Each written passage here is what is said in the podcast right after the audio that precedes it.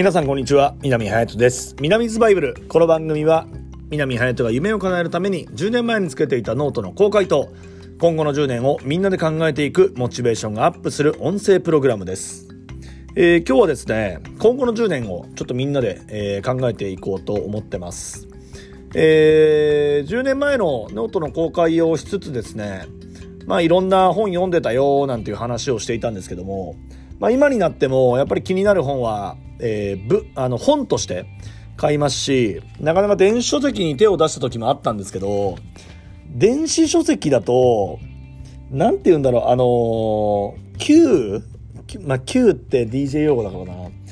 例えば、15ページ目に人差し指を挟んで、読みつつ、振り返るみたいなことが電子書籍じゃできないんですよね。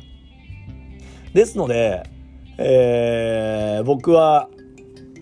なるべく本は買うようにしてて、まあ、それが財産になるので、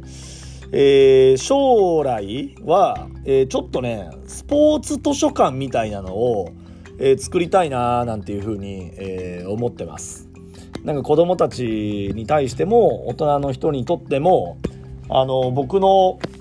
事務所のデスクの、あのー、背中側に本棚があるんですけど、まあ、そこにたくさんスポーツの本っていうのがあるので、まあ、そういったものを公開も、えー、将来的に、えー、していきたいなと思ってます。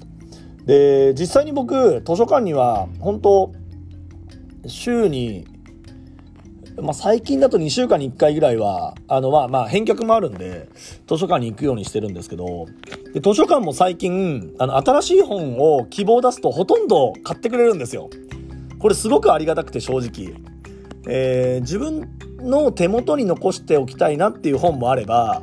これはまあ読むけど別に手元になくてもいいかなみたいな、えー、正直そういう本もあるので、えー、そういったものはうまく、えー、図書館を、え、活用してます。正直、まあそれは節約にも、え、なるなっていうふうに、え、感じてるんですよね。で、これは非常に日本のいいところというか、まあ、東京都内だと、まあ、各区内に、もう近くに図書館って本当多くありますし、えっ、ー、と、僕の地元でもですね、えー、大きな図書館が、えー、僕がね、小学校の後半、高学年ぐらいかな、にできたんですよ。で、それまでは、あの、地域の公民館で本を借りてて、で、僕は子供の時から本がすごい好きだったので、あの、年間一番本を借りた児童みたいなので、なんか表彰された記憶が、えー、ありますね。うん。そのぐらいなんか、あの、科学の不思議とか、地球の謎についてとかいう本をよく読んでましたけども、あの、でも、今、こうやって、あの、音声でね、あの、聞き流すものも、まあ、たくさんありますけど、やっぱりぜひ皆さんにも本を読んでいただきたいなっていうふうに、えー、思ってます。あの